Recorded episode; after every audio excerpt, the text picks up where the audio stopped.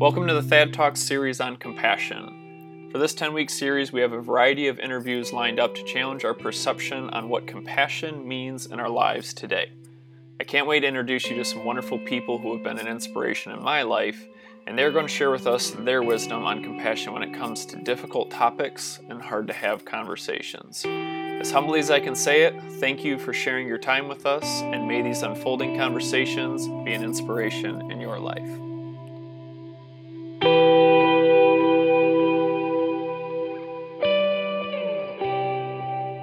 Welcome back to everyone to Thad Talks. I have the privilege of introducing you all to Leona Carter today.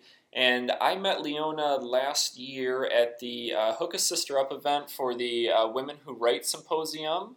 And Leona wrote a book called Because I Said So. And so we're going to talk a little bit today about compassion as the, the notion of a qualified parent. And so um, I want to introduce you to Leona here really quick and a, and a bit of her backstory. So, Leona, you have eight children.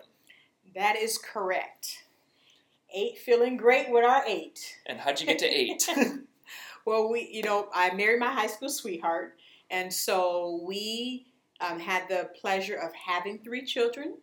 And then after three pregnancies, I did not do pregnancy well at all. And I knew that if I had any more children, we would adopt. And so we, we were able to do that. So we adopt three children. So there's my six.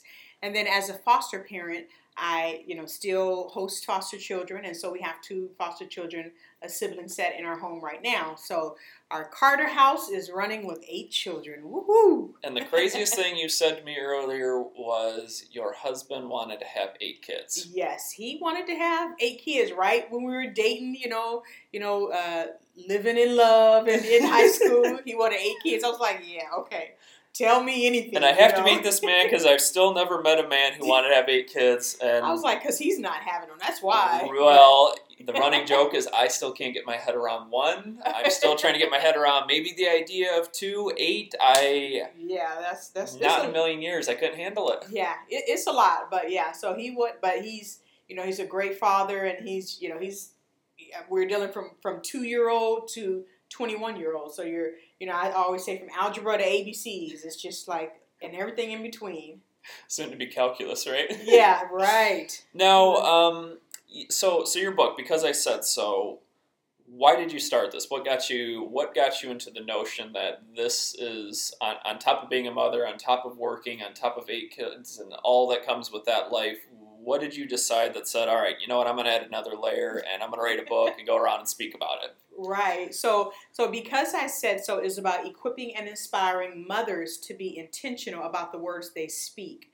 And so, you know, as a mother, I realized that motherhood was not easy. Now, what's interesting is I enjoyed motherhood and I thought because it came, you know, early in my early years, it came easier to me than I you know, than I thought it would be. And I thought all mothers had it like that. I did not realize that it was really, really hard for most mothers. You know, I, um, and so I learned early on I had what's called like a gift of motherhood. And so because I, you know, it doesn't mean I didn't have challenges and things like that, but I, you know, navigate through them on to the next thing. And so I was like, well, I want to do this for other children who don't who don't have mothers and so I became a foster parent and have been doing that for 16 years now and so but then I realized began to talk with other mothers and you know some had one and they were done like it was not easy and so I realized you know one of the common denominators between motherhood is really how you're rearing them up with the words that you speak and I would see mothers cuss at their children and tell them where to go and how fast to get there. And I was like, oh my good, I would never cuss at my children. I would never. And so, um, just, you know, so just really understanding how important it is to speak life to your children.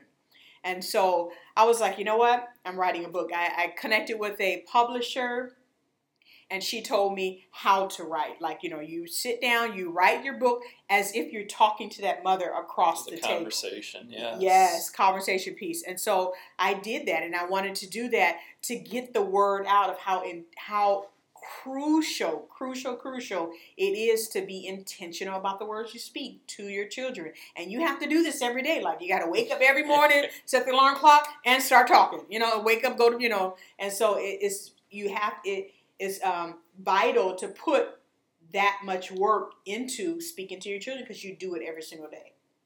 Well, and and this notion that okay, so you're dealing with two year olds Mm-hmm. to twenty one year olds. Mm-hmm. You do not talk to a twenty one year old the same way you talk to a Right. two year old. How do you balance that as the child grows? So, um, so as the, two-year-old, you know, you're talking about the things that they can do, and you know, um, great job, and you know, praising and supporting them. Yeah. yeah. exactly. To do to do their next. So with a 21 year old, you're not like, yay, good job, you did, you got your license, yay. So you are the conversation definitely changes, but the foundation principle is the same of speaking life. And so, you know, 21 year olds, you know, do you think my 21 year old has ever made a mistake? Absolutely. And so, Have you ever made a mistake? no, never, never, Good. no, Just never. wanted to clarify. Wanted to clarify. No. We're all set. tons of mistakes you know but you you navigate through those and learn from them and so so for my 21 year old and you know i have the 17 18 all the way up until and so you are being there to support them and you know um, you know not tell them that was a horrible mistake. What the heck was you thinking? You know better. You were taught better than that. Okay guess what? We they you know they were taught well. However everybody's not going to carry that out until they you know um, they you know until they come into that knowledge themselves of ah Still have to learn on your own. you still got to learn no matter you know so we lay it out there. We lay the bricks but you know they still have to build on what were they they were taught. So you know so being really um, supportive even you know in their teenage years in their adulthood and saying you know um, you don't you're not telling them what to do you're supporting them in their decisions. And sometimes the decisions are not good decisions but guess what? They don't know it's not a good decision and they have to get to that point that they know it's not a good if i tell them it's not a good decision they're going to tell me i'm wrong. And so i just support them in whatever they do. So if it works out how what is that going to look like? I will ask them. Or if it doesn't work out what is that going to look like? So if it doesn't work out what are your other options you know and help them explore. And you know and i just sit sit by and then they might come you know come over to the house and say you know what that didn't work oh it didn't tell me more you know and i just you know and It so wasn't. I, I told you. it wasn't I, because I said so. So it's not that kind of because I Yeah. said so. It's actually understanding the power of your words and things happening Mm. in your life like you um, want because you said so. And so, um, so yeah, the the speaking and being intentional about the words you say is definitely different from the two year old to the twenty one year old. Well, and and so suffice it to say, c- compassion is a large component of your work. I, I don't have to be cheesy and throw the word in there, but the what you said earlier, um, it really stopped me in my tracks. Compassion as a qualified parent. Mm, Can you speak yeah. into that? Yeah, because as you know, I mean, think about the components of how compassion plays a part in a parenting, you know, a parenting role. So, as a mother, I am operating out of compassion for my children, you know, to you know be the best and support them so that they're help, healthy, happy adults. You know, um, a lot of the work that I do as a you know parent educator, as a as a life coach, um, operates with compassion of helping mothers that feel like they're not a good enough mother, feel guilt, feel shame, that kind of thing. And I, you know, through compassion, help and support them to their next level in motherhood. That, you know what, I'm not, I don't have to be perfect. So you just throw that notion away of Mhm. you have to be perfect. I mean, as a foster parent, there's commercials and things that, you know, talk about you don't have to be perfect to be a foster parent because someone would love to put up with you. Whatever, you know, I forgot the birthday cake or I forgot, you know, my purse at work. So I, we can't buy dinner tonight, but guess what? We can hang out and watch TV. I mean, forget trying to be perfect. You know, throw perfection, you know, throw perfection out the window and be present, be there, you know, because someone would love to put up with you, you know, because of the things that they, you know, like the foster children, the things that they have to deal with. I mean, are horrible, horrendous. And so your little quirks, my little quirks, perfect. They would love that, you know, more than what, you know, the alternative. So so compassion is really it's so interweaving, interwoven into all of you know what I do and, and as as a mother, what I impart unto other mothers and what I help mothers do for their children. You know, operating out of that compassion is is so so key. Now, I think you said it best just just a minute ago. You said um, what was something to the tune of present over perfect. Yes, yes, and that that goes with you know with with anyone, but well, well, you when when we were talking about that role with. Um, with, with, with even fatherhood, and I said, as a father who's who's trying to, to figure out, you know, having a, a three year old and, and mm-hmm. navigating those waters, um, you, you said to me the, the, the one key advice that, that you would give to me as a father was being present over perfect.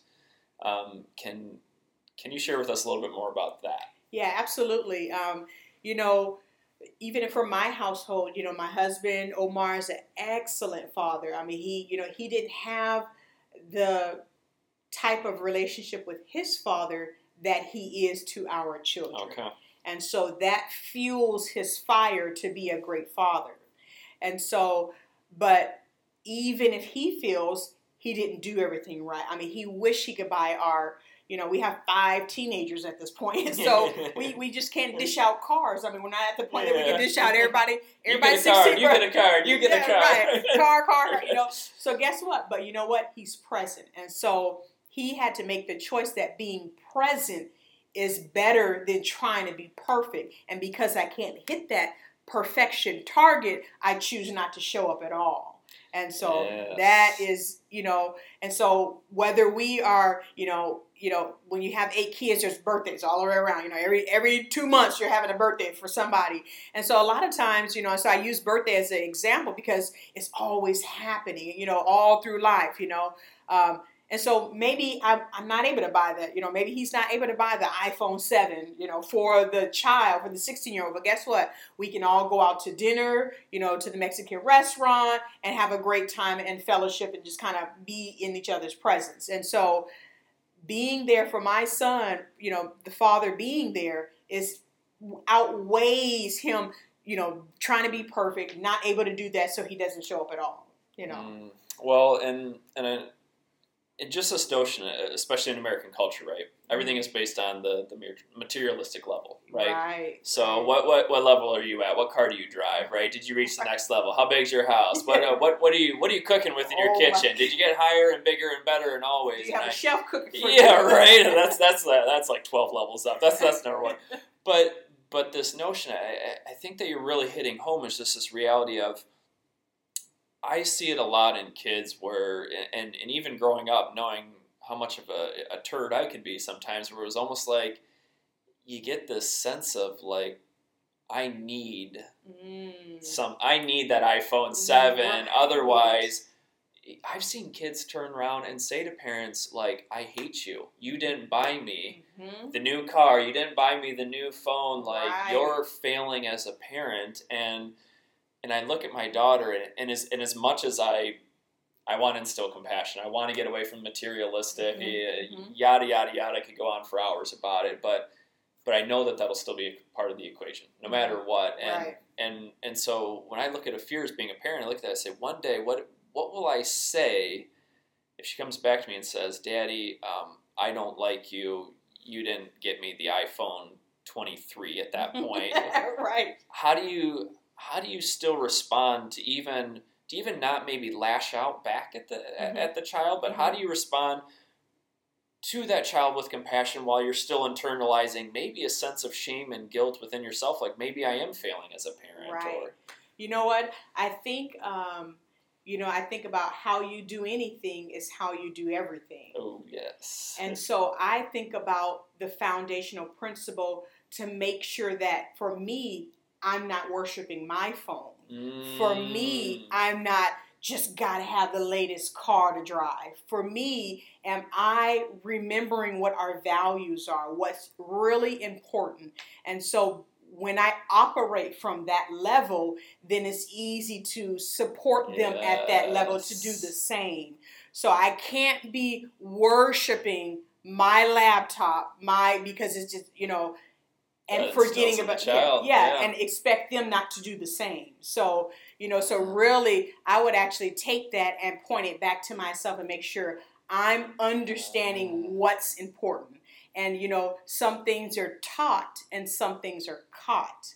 And so when they catch that, I value family, you know, presence over perfection. This is what's important to us. You know, sometimes we'll all hang out together and, you know, nobody's buying, you know, nobody's buying anything. We're just being in each other's presence, you know, and that, you know, that family bonding, you know, that fellowship, that's key. And, you know, and so when I operate from that, then you know, I, I, I feel that it's just a, a reminder to them, to that child that says, you know, why you didn't, you know what, and I, you know, I might say things like, you know, you know, I'm sorry that, you know, I wasn't able to do that, but I know in the end, it's you that I want. And I will hope that it's us that you want and not the material thing or, you know what I mean? But I can't say anything if I'm not living on that plane myself.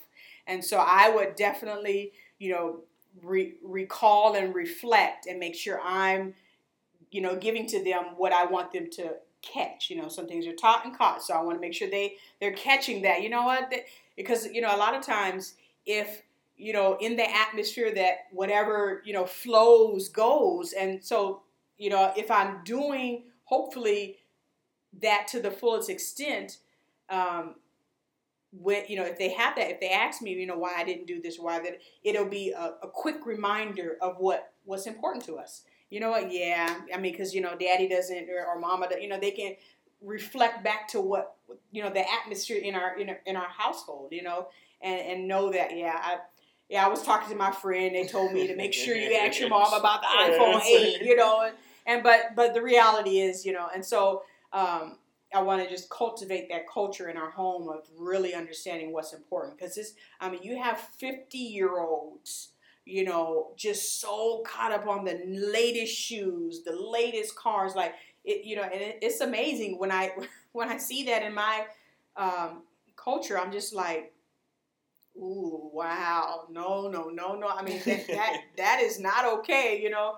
And so just really being a reminder of that for myself so that when I'm sharing that advice or sharing that, you know, reminder to them, they're not like, well, you don't do that. You, you know, I mean, have you ever kids say that? You, why do you get some candy? My three year old has said that to me, and I'm Yeah. like, ah, oh, you got a point there. I don't know what to say. right. They, they're quick to call us on our stuff Because they're always watching. They're always watching, always catching, always learning, you know. And so I, it's and it's not easy. I mean, there there's times that I have to get some time to myself so I can just relax and you know maybe not do what I want to do, but you know reflect, you know, because they're watching, they're doing Yeah. everything, and there's some choices, you know, to this day. I mean, I'm I'm a beautiful 41 years old, looking like I'm 21, okay?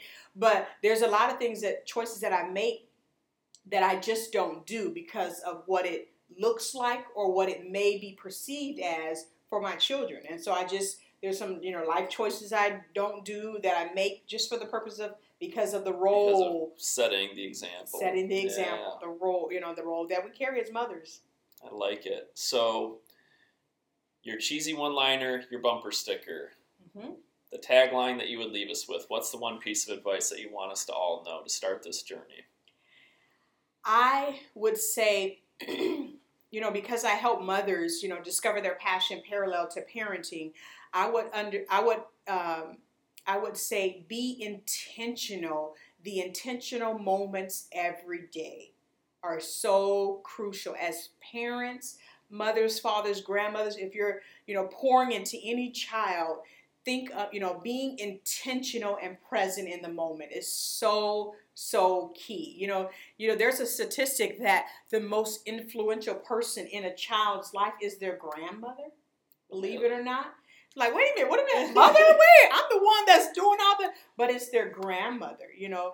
And you know, I I believe that because the grandmother has, you know, come a ways and learned by the time they're pouring that information back into the child, you know, the grandmother gets it. You know, she get, you know, she's a you know, healthy mind thinking. I already made my mistakes. I, yeah, right, right. and so now she's at a, a at a, great, a better advantage to really pour values of what's really important. Maybe as maybe as she was a mother, you know, she you know put uh, work and life and into the, yeah, yeah, into things that you know really wasn't as important as you know the time and the intentional moment. So being real present and being very intentional is so key to anyone, whether you're the you know work stay at home mother or you're the CEO in the office. Being intentional. Imagine what your you know at your company what your um, employees would be like if every time they're talking to you about their heart, you're on your phone and you're just like, oh, sin, oh my God, did you see the score? Whoa. Okay, I'm sorry. What'd you say?